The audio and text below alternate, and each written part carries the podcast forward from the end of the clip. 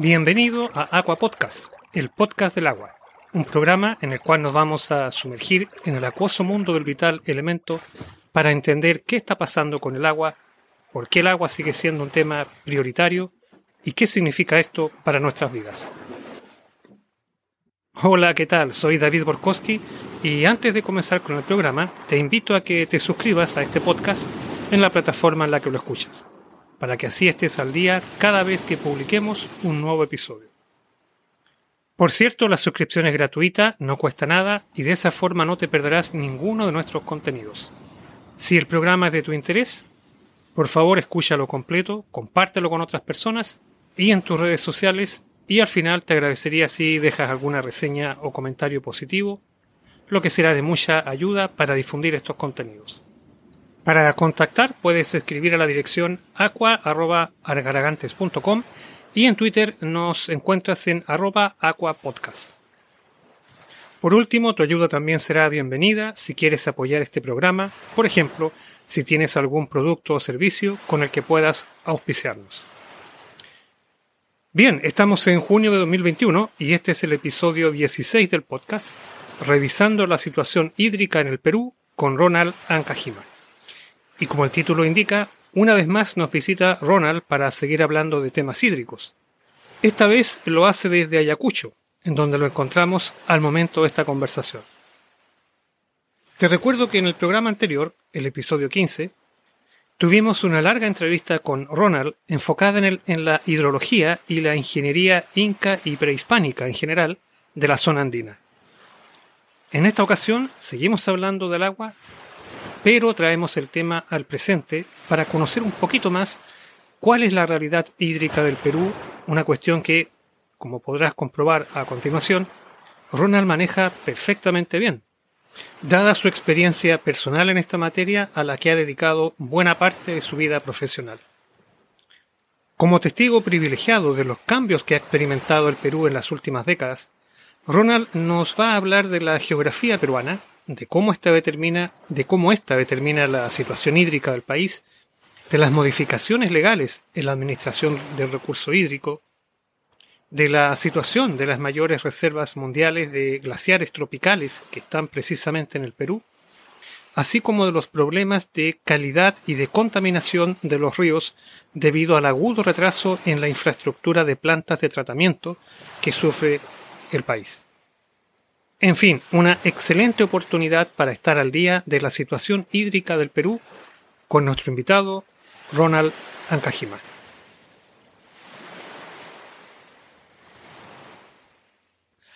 Eh, así que estás en Ayacucho, mira, ¿eh? esa es la parte más, más céntrica, como tú dices. Sí, es la parte centra del centro de mi país. Eh, con un, con un eje muy importante, un eje regional. Acá nos dividimos en, en regiones. La región sur está básicamente eh, unida por, una, por un conjunto de, de, regiones que es Huancavelica, Ayacucho, Apurímac, ¿no? Y ahora último, eh, hay una mancomunidad, o sea, una agrupación de regiones de esta parte del país que se ha sumado las regiones de Ica, Junín y, Cusco, formando seis regiones, ¿no? Y es interesante porque de esa manera se conforman lo que le llamamos mancomunidades, ¿no? Mancomunidades, en este caso, de los Andes. Y es importante porque permite, permitiría eh, pensar en proyectos macro regionales, ¿no? Tú sabes que ahora las soluciones tienen que ser de esa manera. Eh, vi, por ejemplo, en China, hace unos años que hice un viaje a China, cómo ellos, ellos tienen el, el, concepto de la solución de sus problemas, ¿no? Por ejemplo, hay un río, el río Yangtze en China, es un río muy grande, de cerca de 7.000 kilómetros de longitud, y pues causa deterioros cuando vienen pues los momentos de lluvia. Hicieron un represamiento con fines de, de minimizar esos daños y crearon pues la presa Tres Gargantas, una de las presas más, probablemente más grandes del mundo. Luego tienen problemas también de, así como en nuestros países, de abundancia de agua en un sitio y escasez en otro. Entonces, ¿qué es lo que han hecho? Han traído el agua desde la zona donde abundan hacia la parte donde le falta. 2.000 kilómetros de canal. Entonces, esa visión del, del, desarrollo creo que tenemos que tomarlo nosotros como país. O sea, no pensar pues en soluciones pequeñitas, sino pensar en soluciones, en mega soluciones. Pues obviamente ellos lo hacen porque son 1.400 millones de personas, ¿no? Pero también nosotros creo que debemos eh, tomar esos, eh, esa visión, tener una geopolítica de desarrollo y, y, plantear pues soluciones de ese tipo, ¿no? De magnitud, ya no pensar pues en las pequeñas obritas que, ¿no? Mira, mira lo que hicieron nuestros antepasados, pues miles de kilómetros de canal, cientos de presas altoandinas. Entonces, eh, pensaron también de una forma, porque ellos su territorio fue muy grande. Ya la vez pasada conversamos al respecto, ¿no? Llegaron hasta Santiago eh, y hasta el norte de, ¿cómo se llama? Hasta el sur de Colombia. Imagínate un territorio tan grande, ¿no? Obviamente necesitaba, pues, de, infraestructura y la, y la desarrollaron, pues, ¿no? Sí, sí, David, pues sí, listo. Pues estamos aquí llanos a tus preguntas y esto, esto, ¿no? Mira, ya que, ya que en la introducción tú mencionabas a China, hace poco, recientemente, unos días atrás, tuve la oportunidad de, dar, como, dar una, una, información referida justamente con el tema del agua, China y la geopolítica. ¿eh? O sea, dimensiones que tiene el tema del agua que uno, como simple ciudadano, ni siquiera se imagina. Era un artículo muy interesante, quizás después, si te interesa, te lo puedo, te lo puedo mandar, en, el que hablaban sobre, eh, bueno, tú sabes que China, después de la revolución de, Mao, ¿no es cierto? cuando se, se instaura el régimen comunista, ya por el año 49 más o menos, a los pocos años, el 50, el 51, Mao invade el Tíbet, ¿cierto? Y se apodera, la China comunista se apodera del Tíbet, bueno, tiene que arrancar el Dalai Lama, que ahora vive en el exilio. Pero lo interesante de esta historia es que en este artículo mencionaba que eh, el Tíbet, yo nunca lo había pensado así, pero fíjate tú que el Tíbet, en las altas, en el, altiplano del Himalaya, esa zona, ¿cierto? De ahí eh, está el origen, las vertientes donde nacen, no me acuerdo bien, algo así como 18 o 20 de los ríos más grandes e importantes de todo el sudeste asiático. Por ejemplo, el Mekong, que recorre, me parece que Birmania, Tailandia, Laos, por ahí, y por Tailandia desemboca en el océano. El Mekong nace o, sus raíces, digamos, están en el Tíbet, en, la, en la alta meseta del Tíbet. El Ganges o el, o el, o el Indo, no me acuerdo cuál, de los grandes ríos de la India, los mega ríos, también sus primeras, eh, sus, eh, digamos, fuentes altiplánicas están en el Tíbet, y así varios ríos más. Entonces, China, al apoderarse del Tíbet, hace ya casi, no sé, 70 años, sin querer queriendo, como diría alguien, se apoderó también de la llave que controla el flujo de los caudales de estos ríos aguas abajo. Eh, visto así, es una dimensión impresionante de cómo el, control del agua, porque ah, entre paréntesis el artículo te muestra que hay un enredo entre Tailandia con China porque bajó el volumen del caudal del Mekong. Es una historia, pero ¿para qué te cuento? Pero a lo que, a lo que iba es que hay toda una conexión, ¿cierto? Geopolítica relacionada con el tema del agua que, claro, uno, uno muchas veces no lo piensa, pero tiene dimensiones enormes. Eh, tus palabras me recordaron justamente ese artículo, así que si te interesa después te lo puedo mandar. Pero mira, tomándome también de lo que tú comentabas al principio, sobre volviendo al tema de, de, nuestra geografía, tú hablabas de, de Yacuyo, donde estás ahora ahí en el Perú, para entender el, bueno, hoy día ya tú mencionabas, la vez pasada conversamos sobre lo que fue el agua, y todavía queda mucho para hablar, el tema del agua o el tema hídrico, en las antiguas civilizaciones andinas concretamente tú nos comentabas del caso incaico y preincaico, que es toda una, una, una historia, ¿cierto?, de ingeniería hidráulica pre, precolombina. Pero ahora, como te comenté antes, la intención en esta oportunidad es saltarnos en el tiempo y venir al momento actual, al Perú de hoy en día, del año 2021.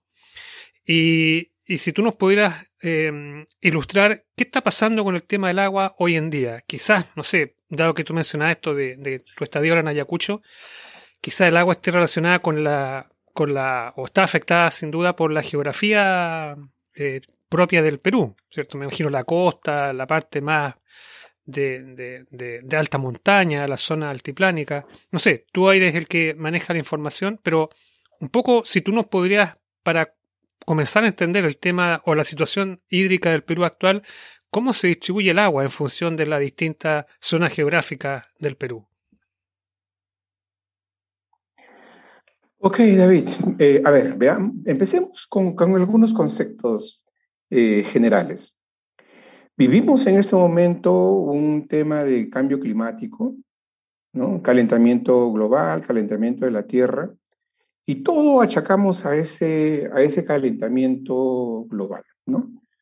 sin saber de que, o sin entender de que esos son procesos históricos, procesos largos para que se hagan evidencias, ¿no? Y nos olvidamos de un concepto importante que es la variabilidad climática. En nuestras condiciones como país, nosotros tenemos una gran variabilidad climática, justamente debido a los Andes que cruza de sur a norte nuestro territorio, ¿no? y, obviamente hasta territorio chileno. Esa cadena montañosa de los Andes justamente configura un, un espacio, un territorio muy diverso, muy complejo, en donde justamente esa variabilidad climática se pone mucho más de manifiesto, porque tenemos estaciones eh, lluviosas o momentos lluviosos muy marcados, ¿no? Tenemos eh, justamente para nosotros los momentos de lluvia se dan pues en los meses de eh, diciembre, enero, febrero hasta marzo, incluso hasta algunos días de abril. Son los momentos de lluvia. Y son los momentos de lluvia donde en otras partes eh, eh, ocurre un fenómeno de sequía. ¿Por qué? Porque justamente a lo largo de nuestro territorio tenemos en la zona del, del Pacífico un evento global también, que es que lo llamamos el fenómeno del niño. Entonces, esta, particularidad de nuestro territorio, los Andes, esos, ese fenómeno del niño que se da periódicamente, nos genera una serie de, diversidad climática también. Y, justamente en la costa, donde está concentrada la mayor cantidad de población, más del 70-80% de la población, tenemos la menor disponibilidad de agua. Mira, mira, mira esto, es, esto, es, esto es clave eh, entenderlo, ¿no? Tenemos la menor disponibilidad de agua, a diferencia de la zona, de la zona central, donde tenemos la menor cantidad de población y tenemos la mayor disponibilidad de agua, ¿no? Y, y, se, y se, configuran tres, tres, tres vertientes importantes.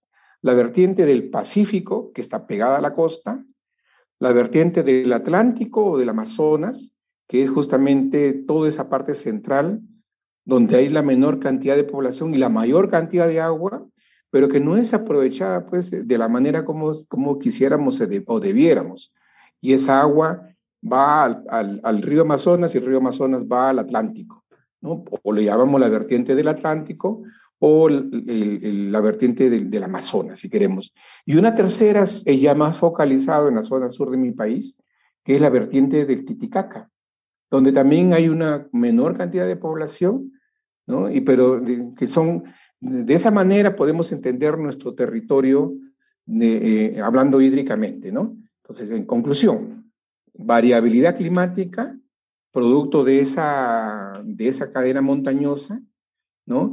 Sumando a esto el fenómeno del niño que, que, que se da, que ocurre periódicamente, lo que sí está haciendo probablemente el cambio climático es eh, acelerar el, o, o, concentrar esos momentos de, de, mayor cantidad de lluvias o de escasez de agua eh, en, en, periodos más, más, más cortos o, o, o, más evidentes, si se quiere, ¿no?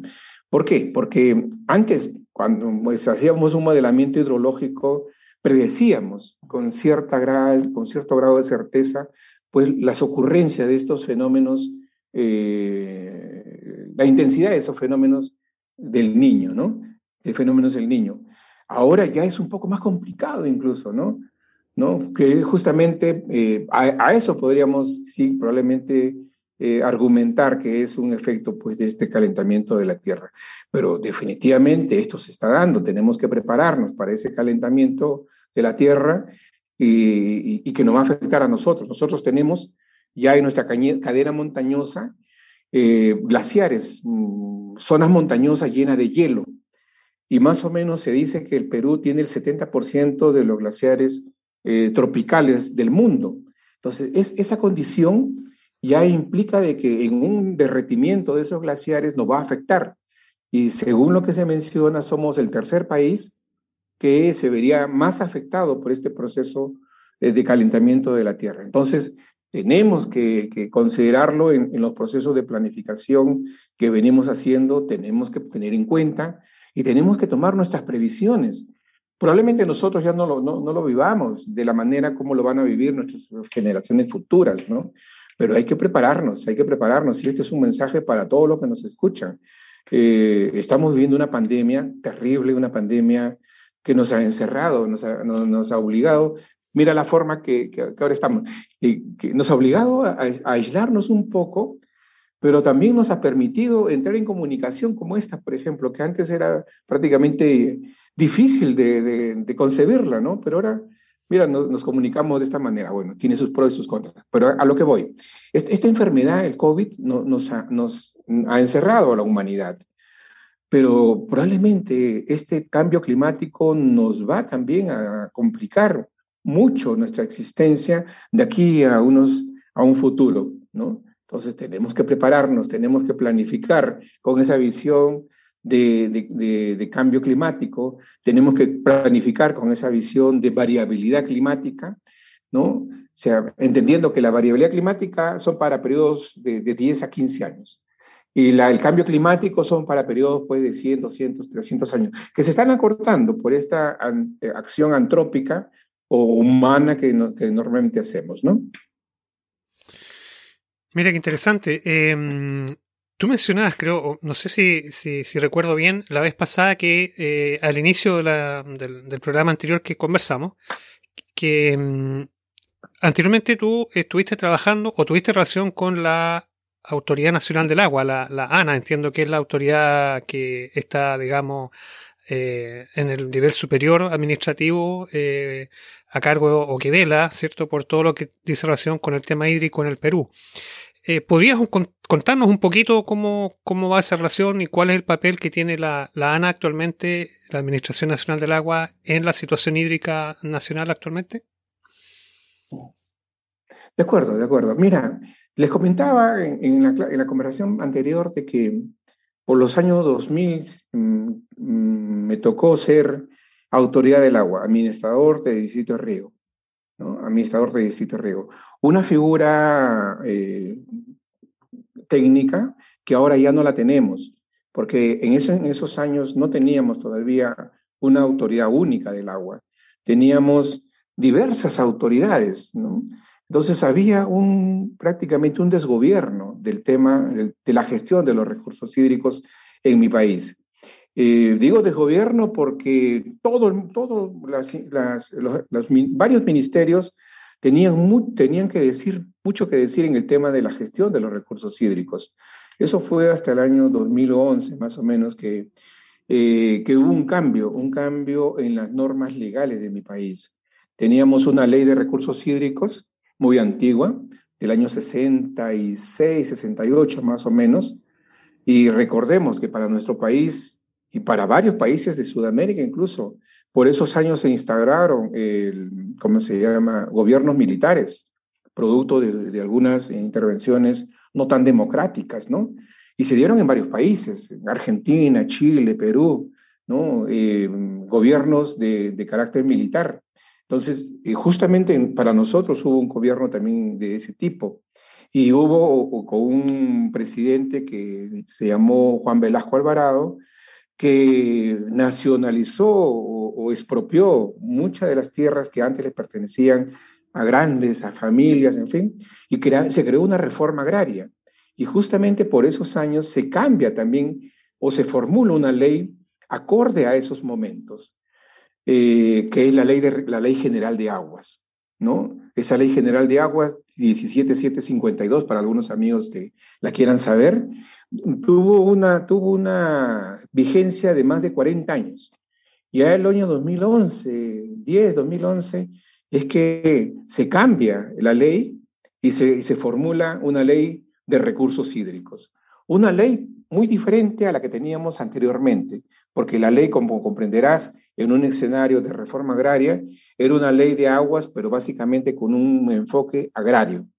Entonces, pero el uso del agua no es solamente un enfoque agrario, el uso del agua es multisectorial, donde va el uso agrario, el uso productivo, el uso minero, el uso energético, el uso turístico, la población, en fin, diferentes usuarios, ¿no? Y obviamente se tiene que tener una visión multisectorial.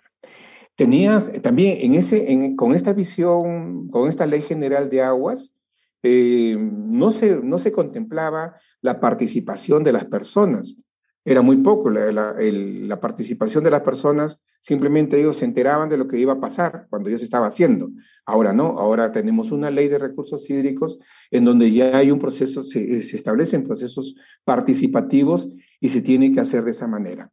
En esta ley anterior, por ejemplo, no había conceptos tan importantes como la cultura, la cultura del agua, el cambio climático. En esta ley sí que se, que se promulga, aparece ese nuevo conceptos y se crea una nueva institución, la Autoridad Nacional del Agua, es decir, con una ley de recursos hídricos, con una institucionalidad que mm, es el ente promotor de un mejor uso de los recursos hídricos, es que empiezan a haber cambios.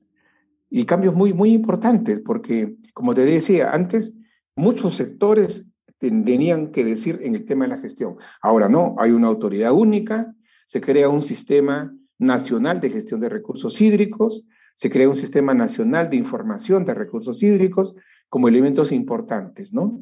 Y además de esto, también dentro de la ley se, contempla eh, organizar el, territorio de una forma, una visión hídrica diferente.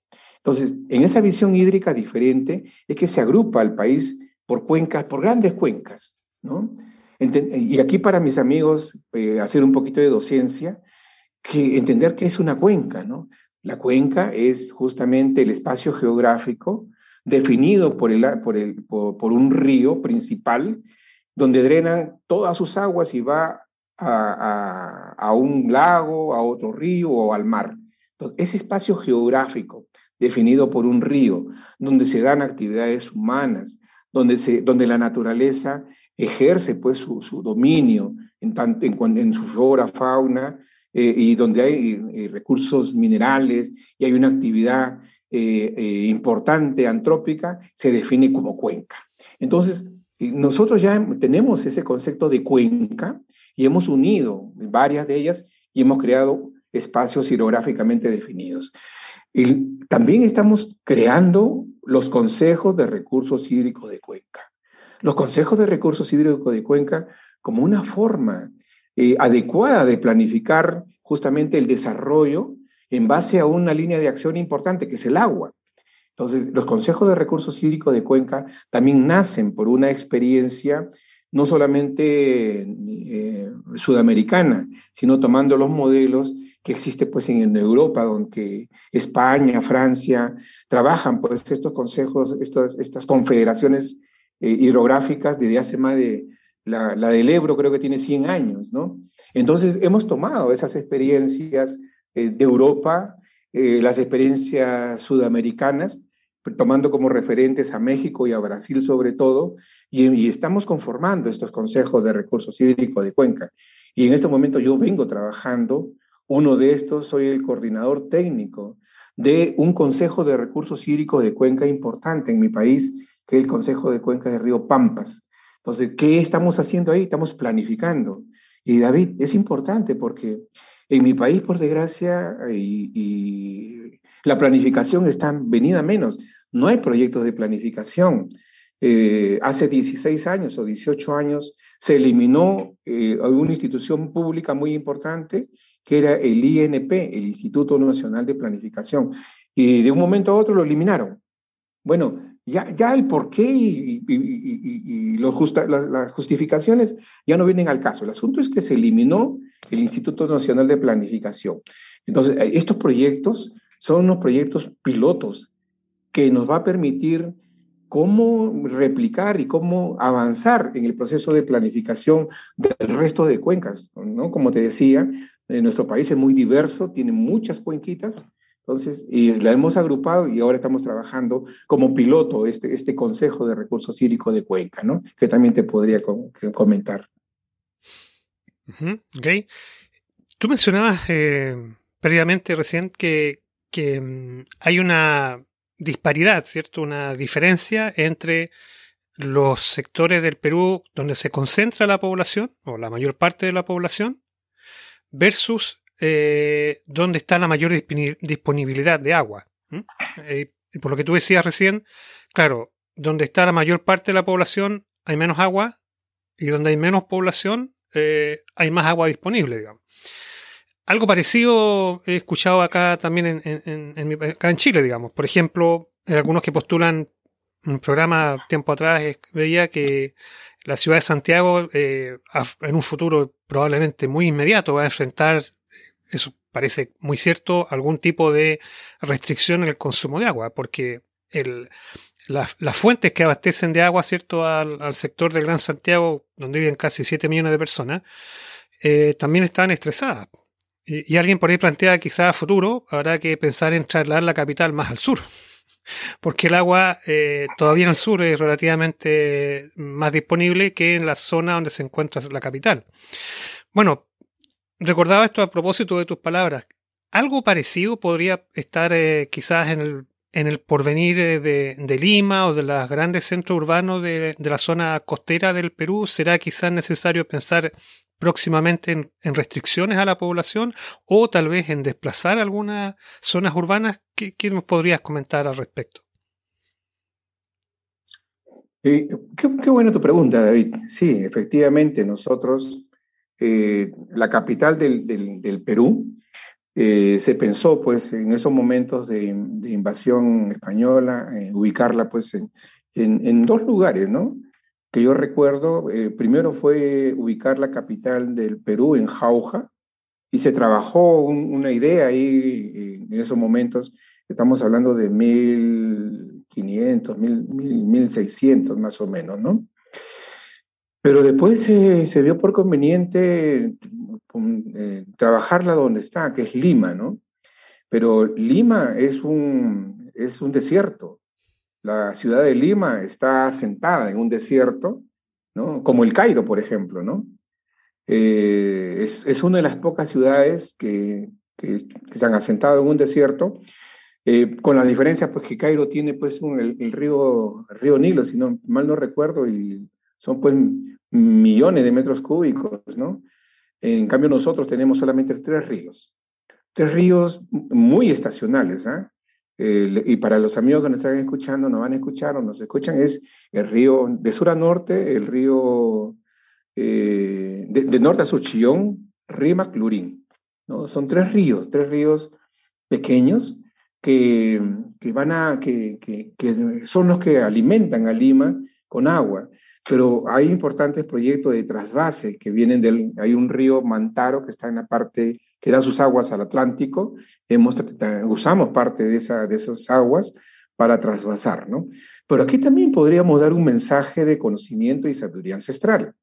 Lima eh, también fue eh, asentada, también fue usada por nuestros antepasados prehispánicos, ¿no? Y en Lima se asentaron, hay, hay evidencias ah, mira, los, los asentamientos humanos de hace cientos o miles de años, eh, se les, están alrededor de un centro importante eh, religioso, espiritual, que es la Huaca.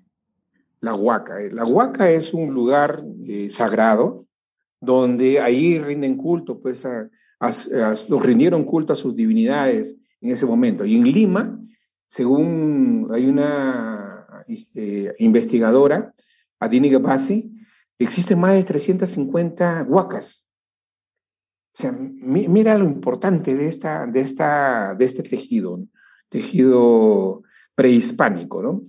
Entonces, eh, había mucha, mucha convivencia, mucha intercambio eh, cultural en, Lima, con esas 350 huacas que, que están allí, ¿no? Y obviamente tenían sistemas de, abastecimiento de agua importantes. Eh, hay grandes canales eh, que venían de diferentes lugares y abastecían pues de, con agua a todo este, todo este sistema eh, de huacas que teníamos ahí, ¿no?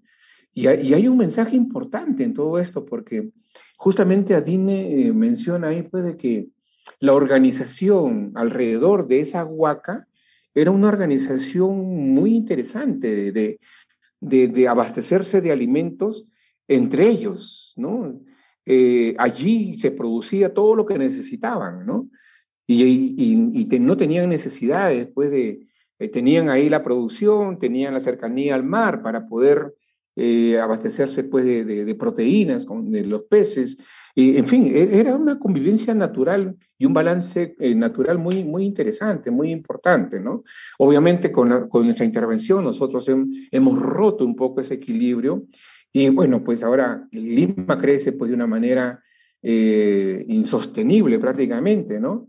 Eh, tenemos ya más de 12 millones de personas viviendo en Lima, o sea, ya es una megaciudad, ¿no? Considerando que megaciudades son encima de los 10 millones. Entonces, esta es una megaciudad, ¿no? Con un crecimiento desordenado, con un sistema de transporte, transporte caótico, que, que no permite pues un, no, no ha crecido de una forma planificada. Y esto es un poco también, un, poco a, ese fenómeno político que ahora estamos viviendo, ¿no? Eh, hay, hay, nuestros políticos más se han dedicado a, otro tipo de intereses. No ha sido un, un gobierno de, de, beneficio a las grandes mayorías, no. Ha sido un gobierno de espaldas a, la, a las grandes mayorías y por eso estamos como estamos en este momento, ¿no? por ejemplo, en los viajes que, la vida nos, nos ha puesto, eh, posibilidades de conocer a otras partes del mundo, viajamos a Europa, viajamos a Portugal y vemos que tienen un metro.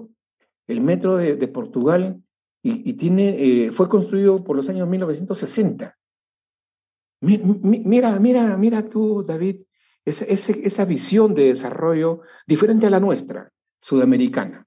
Entonces, ellos han tenido una visión de desarrollo con una población de Lisboa de cerca de un millón de personas, pero con un sistema de, transporte que funciona. Nosotros tenemos más de 12 millones de personas y tenemos un sistema de transporte que ha colapsado, ¿no? Entonces, eh, es justamente esos, mensajes que tenemos que rescatar, ¿no? de, del buen gobierno, del tema de, la gobernanza, gobernabilidad que buscamos, y ya pues lo enfocamos a nuestro aspecto que es la, gestión de los recursos hídricos, ¿no? Entonces sí, efectivamente, eh, nuestra ciudad, nuestra capital, tiene esos problemas, pero tiene soluciones, hay soluciones a todo esto, ¿no? Me, eh, eh, a, Dios gracias, tenemos todavía cuencas que, tienen agua, y obviamente hay que ejercer, pues esa, hay que tener esa visión de planificación, de soluciones de los problemas, ¿no? Hay que ser más eficientes en el uso del agua, ¿no? Hay que crecer de una manera planificada, hay que, hay que pensar que esto debe beneficiar a la grande mayoría sobre todo, ¿no? En todo caso, ¿tú eh, por ejemplo, que pueda llegarse un momento a que haya algún tipo de restricción en el suministro de agua a la población, ya sea en Lima o en otras ciudades? No, definitivamente, eh, David, tenemos, mira, eh, un poco, cuando estemos en este tema de planificación de recursos hídricos, nosotros enfocamos por, por dos, dos aspectos en la solución. Las soluciones técnicas, que llamamos soluciones estructurales, y las soluciones no estructurales. Las soluciones técnicas existen, David. ¿no? Nosotros nos ponemos de acuerdo. Mira, eh, a ver, eh, ¿cuánto es la, ineficiencia en el abastecimiento del agua? ¿Cuánto agua se pierde en una red de tuberías eh, obsoletas? Se pierde más o menos el 50%. Entonces, ¿qué tenemos que hacer? Mejorar la eficiencia. Las aguas residuales, las aguas residuales tienen que ser tratadas. más o menos en Lima se producen 20 o 30, 30 metros cúbicos por segundo de agua residual. ¿Qué se hace con esa agua residual? Se vierte, se vierte al mar. Entonces, cuando deberían ser tratadas y reusadas, ¿no? Entonces, soluciones técnicas. Eh, si nos faltara agua, ¿cómo están los represamientos en las partes altas, en las cabeceras de cuenca? ¿Cómo están los trasvases? Ok, usemos mejora en los trasvases. ¿Cómo están las aguas subterráneas? ¿Cuántos, ¿Cuántos pozos son los que normalmente usamos? ¿6.000, 6.000 pozos? En fin, ¿cómo estamos usándolos? ¿De manera eficiente o ineficiente? Y si nos falta, miremos al mar. Entonces, eh, tal como hacen otros, en, en, en otras partes del mundo, ¿no? En, Kuwait, por ejemplo, es un, es un país que no tiene río, no tiene lago, tiene agua, agua salada. Sin embargo, eh, eh, llegan, llevan proyectos de sanitización muy importantes y se abastecen con agua. Con esto, ¿qué te quiero decir, David? Que las soluciones técnicas las tenemos. Y, las soluciones, y nosotros entre técnicos nos entendemos.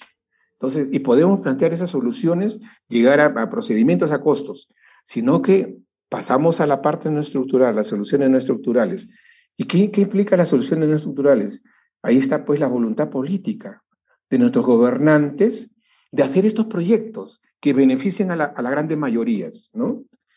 Y no pensar solamente en el lucro personal, ¿no? Sino pensar en, el beneficio de las grandes mayorías y gobernar con una visión de desarrollo de, de 2000, de, 50 a 100 años, por decirte, ¿no? Entonces, tener esa visión de desarrollo importante significa, y traducirlo en voluntad política. Entonces, parte de esas soluciones no estructurales una de ellas que nosotros resaltamos es la voluntad política. Dos, el tema de financiamiento. Tenemos obviamente las soluciones existen. Tenemos que ver los canales adecuados para el financiamiento de esas soluciones. Entonces, eh, y ahí en esas soluciones tienen mucho que ver pues nuestros gobernantes, tanto gobernadores regionales como los gobernadores municipales, ¿no? Porque son los únicos que destinan presupuestos. Entonces, la parte de financiamiento, Tres, el tema de comunicación. Debemos saber y que la gente esté enterada de cuáles son nuestros problemas. Miren, nos vamos a enfrentar a una escasez de agua. ¿Qué tenemos que hacer? Sean más eficientes, desarrollar esa, esa cultura de, cuidado del agua, ¿no? Ser más respetuosos con, nuestro entorno. saber en dónde están las soluciones, quién es el responsable de, de, esas soluciones, cuánto cuesta, en qué momento se van a hacer. Y eso es comunicación, es un aspecto fundamental de comunicación. Cuatro, el tema de planificación. Tenemos que planificar, David. Tenemos que planificar con esa visión de desarrollo, planificar con las personas, no planificar para las personas. Ese es un concepto que, que hemos ido eh, eh, eh, practicándolo ya desde hace muchos años y lo hacemos en estos proyectos de planificación de recursos hídricos que ahora lideramos, ¿no? Entonces, planificar con las personas, no para las personas y que no, ellos no se enteren después que por ahí se, se, se, plantearon algunas alternativas, ¿no? Entonces, luego, luego, el quinto, David, no menos importante, es los compromisos. Establecer compromisos. ¿A qué nos comprometemos? ¿A qué se compromete el poblador? ¿A qué se compromete la comunidad? ¿A qué se compromete el gobernador, el alcalde, las instituciones? ¿A qué nos comprometemos? Y eso traducirlo en documentos, ¿no? Las experiencias que, tiene, que, hemos visto, por ejemplo, en Italia, que ellos hacen los, los, contratos por el agua. Tienen su plan de gestión, pero aparte hacen contratos de río. Agarran tramos de río y dicen, bueno, vamos a a, mejorar la calidad del agua del río en estos tramos. La, empresa tal se compromete a tal. Entonces, esos, esos compromisos, si es posible, tenemos, tenemos que llevarlo a contratos, ¿no? Y por último, incorporar el tema de, pensar que, no las soluciones no las tenemos todos los, técnicos, la, también lo tiene el poblador de a pie, también lo tiene la, gente que tiene conocimientos y sabiduría, ¿no? Entonces es importante ese respeto a, las personas, ¿no? Entonces, con eso te digo, eh, David, que la parte técnica es muy sencilla, sino lo que tenemos que trabajar es justamente esa, esa medida no estructurales que parece que es la letra pequeña de los, de los contratos, ¿no? que no la vemos, pero sin embargo nos definen el éxito o el fracaso de lo que nosotros planifiquemos, ¿no? Tú, Ronald, mencionabas entre esos puntos el de la comunicación. Em, en ese sentido, em, ¿cómo ha estado el tema de la comunicación hacia el público masivo, hacia el, hacia el ciudadano común y corriente? ¿Hay ¿Ha habido campañas eh, destinadas al público general para crear conciencia sobre esto? ¿Campañas públicas o privadas? ¿Cómo, cómo estuvo ese tema? En realidad nos falta, nos falta mucho ese, ese tema de, de generar una, una conciencia, ¿no? nos falta bastante. Desgraciadamente, eh, los últimos años, nuestra vida política está muy polarizada, muy polarizada en temas, en temas nacionales, ¿no? En temas de corrupción, en temas de, componendas, en temas eh, que no son, no están al compás de nuestro desarrollo, ¿no? Entonces, nos falta definitivamente trabajar campañas de, miren, mira lo, importante que, que, nosotros, la, sabiduría que, que, contamos, ¿no? Nosotros tenemos como un elemento importante de unión la gastronomía. No es malo, es bueno, está bien, es perfecto, pero no es lo único, David. ¿no? Nosotros debemos buscar eh, acción o, debemos buscar eh, situaciones que nos unan como nación. Yo creo que importante sería eh, desarrollar todo un trabajo más de, difusión de nuestro conocimiento ancestral, ¿no?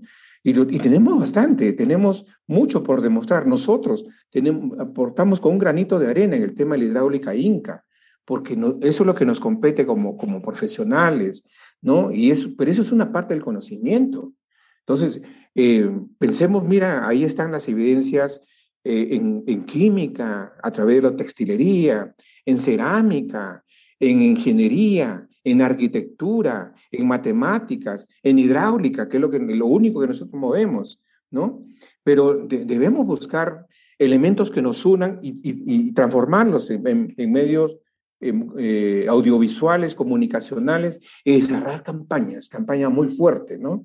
Y, generar una, una geopolítica, David, eso, es algo que también pienso que nos falta, tener una geopolítica de desarrollo con un mensaje muy, muy potente, ¿no? Que nos una como país. ¿no? ¿Cómo, ¿Cómo queremos estar de aquí al 2050 al o al 2100, por decirte, ¿no? Entonces, tener esa, esa, ese norte, esa, esa, mirada geopolítica de cómo queremos ver a nuestro, a nuestro país, ¿no? Entonces, es algo también que tenemos que trabajar y creo que esta clase política eh, debería darse cuenta, pues, que eso es lo que, lo que, lo que eh, nos está faltando y justamente producto de lo que estamos viviendo es, justamente esa, esa falta de, de, de, de identidad. Mira, eh, por increíble que parezca, tenemos un gran pasado que nos puede crear esa identidad necesaria pero estamos ahí divididos, ¿no? Divididos como, como país entre un color y otro color, ¿no? Cuando nosotros, la población, el, peruano de a pie, no es el problema, ¿no?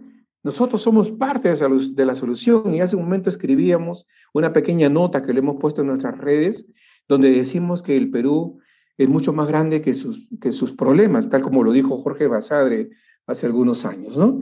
Entonces, yo creo que es importante esa visión que tenemos que rescatar, David, y como mensaje para nuestro, eh, eh, para, como, Sudamérica, ¿no? Unirnos como región sudamericana y buscar, eso, es, buscar esas cosas que nos unan, ¿no? Lejos de estar peleando si el pisco es peruano, el pisco es chileno, que si el ceviche lo es, eso, eso no tiene, no tiene, no tiene objetivo, ¿no? Tenemos que unirnos en base pues a, un, a una idea de desarrollo, ¿no?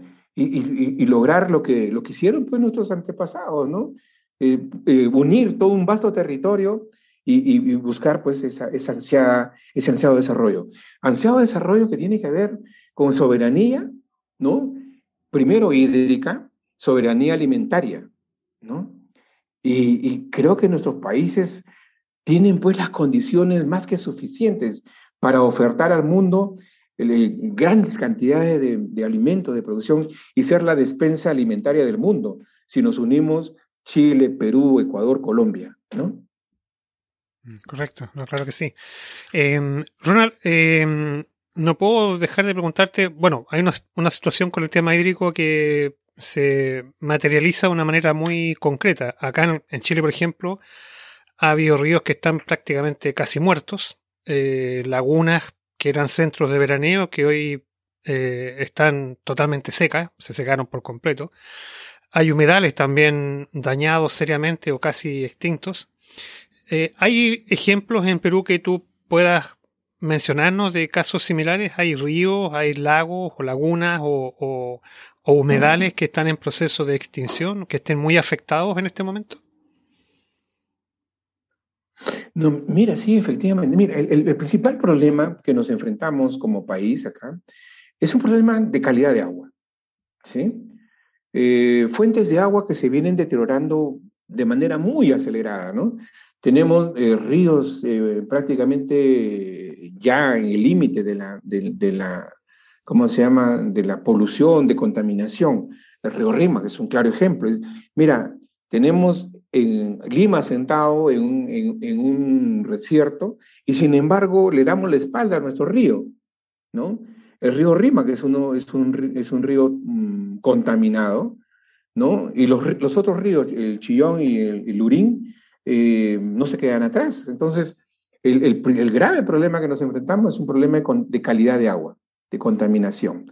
Entonces, y si nos vamos al norte, igual, el problema, el, río, el río Piura, en Sullana, el, río también es, prácticamente, son botaderos de aguas municipales, ¿no?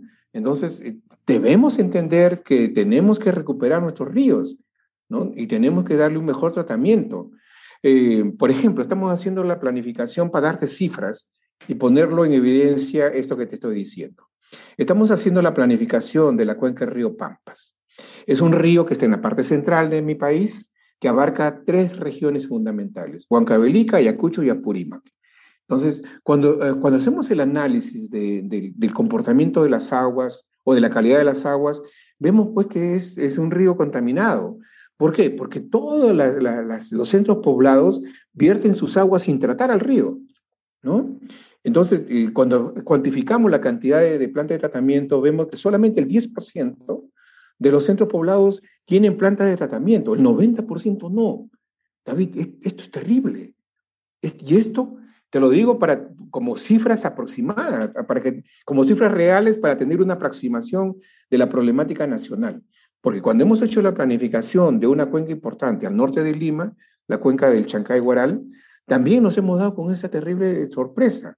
Entonces, eh, nos, le damos la espalda a, nuestras fuentes de agua, en este caso al río, y lo contaminamos. Entonces, tiene que haber ahí definitivamente una voluntad política de nuestros gobernadores que entran, en este caso el alcalde provincial, distrital, de primero solucionar el tema de su, de su tratamiento de aguas. Primero, primero, antes de poner una pista o una vereda, pensar en que tiene que hacer un tratamiento de aguas residuales, ¿no? Para que nuestros ríos sean volver pues a, Mira, yo recuerdo cuando era niño, yo iba a visitar a una familia en, la parte alta del río Rímac y, podíamos cazar todavía pececitos ahí, había, había peces de río y lo podíamos consumir. Ahora vamos a esos sitios y no hay nada, David, no hay nada, no hay vida, ¿no? Entonces eh, tenemos que recuperar eh, esa, esa, esa, esos ríos y, tratarlo con más respeto, ¿no? Ahora, eh, con respecto a estos temas de, de, calentamiento, hay un proceso de glaciación muy fuerte en mi país, ¿no? Es, en la zona norte, estamos hablando norte de Lima, en la zona de, de Ancash, donde está la, la, mayor cadena montañosa de glaciares, eh, donde están concentrados la mayor cantidad de glaciares, y estimamos que se ha perdido un, cerca de un 45% de esa masa glaciar. Bueno, eso nos da disponibilidad de agua en este momento. ¿Por qué? Porque el agua se descongela y se convierte pues en, en, en, corriente, ¿no? Eh, se convierte pues en río, eh, en río y, va, y discurre hacia las partes bajas. Eh, aparentemente hay más agua, ¿no? Pero va, ¿qué va a pasar de aquí a un futuro? Justamente que esas fuentes de agua que antes nos daban la, seguridad alimentaria, la seguridad en, los recursos hídricos, ahora no va a faltar, ¿no? Entonces, eh, hay, hay, hay, temas ahí que tenemos que enfocarlos de una manera mucho más responsable, ¿no? Todavía no estamos con esa situación, por ejemplo, lo que sí se ha visto pues en, en el río, en, el lago Popó, en Chile, perdón, en, Bolivia, eh, que hay, río, hay lagos prácticamente que están desapareciendo, ¿no?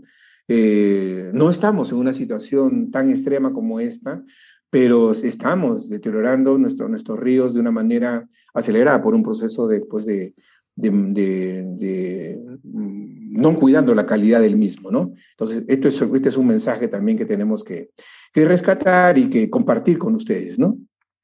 Eh, Ronald, tú mencionabas recién el tema del tratamiento de las aguas o el no tratamiento de las aguas como un problema eh, capital. En tu visión, eso pasa, ¿por qué? Pasa por, por una falta quizás de, aparte del tema de decisión política, una falta de inversión de capital. ¿Es que el, quizás la autoridad no tiene el, capital suficiente o quizás, eh, o quizás de haber inversión privada? ¿Cómo, cómo ves tú ese tema ahí? Mira, eh, dinero hay, David. Dinero hay. lo que falta, vuelvo a decir, la voluntad política. La voluntad política que debe traducir eh, y ejecutar los planes que, ahí se hagan. Pero tiene que hacerse unos planes de acuerdo a la realidad del, lugar, ¿no? Unos planes participativos donde la gente diga, mire, ¿sabes? Este es mi principal problema y estas son las soluciones.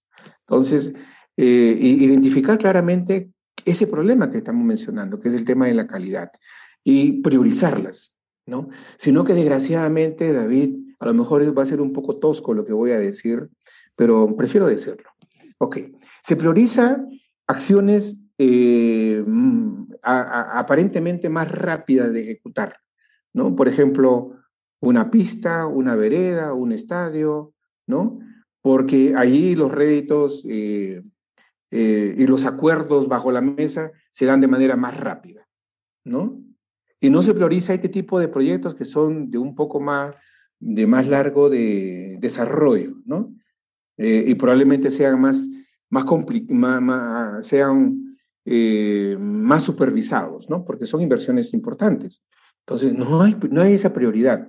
Debería darse, debería darse. Definitivamente creo que el, el, tema de las, de las sanciones administrativas a un alcalde que no ha invertido en la mejora de la calidad de, de sus aguas debería ser penado y pienso que debería ser penado con cárcel y cuando veamos a un, a un directivo o alguna autoridad municipal desfilando a la cárcel por no haber hecho priorizado este, este tema de, de, limpieza de sus aguas, de tratamiento de sus aguas, creo que ahí va a cambiar las cosas. Ahí va a cambiar las cosas, ¿no?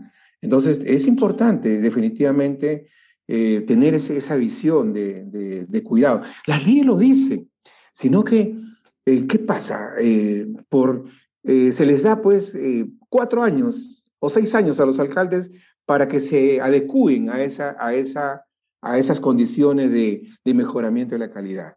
Entonces, primero fueron cuatro años. No, se amplió a cuatro años más.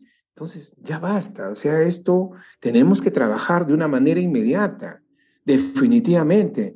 No que no haya dinero, hay el dinero suficiente para hacer estos, este tipo de cosas. Ahora hay, hay estas, estas asociaciones público-privadas que nos permiten también financiar. Una empresa muy grande puede financiar una planta de tratamiento, como, como hay ejemplos. ¿ah?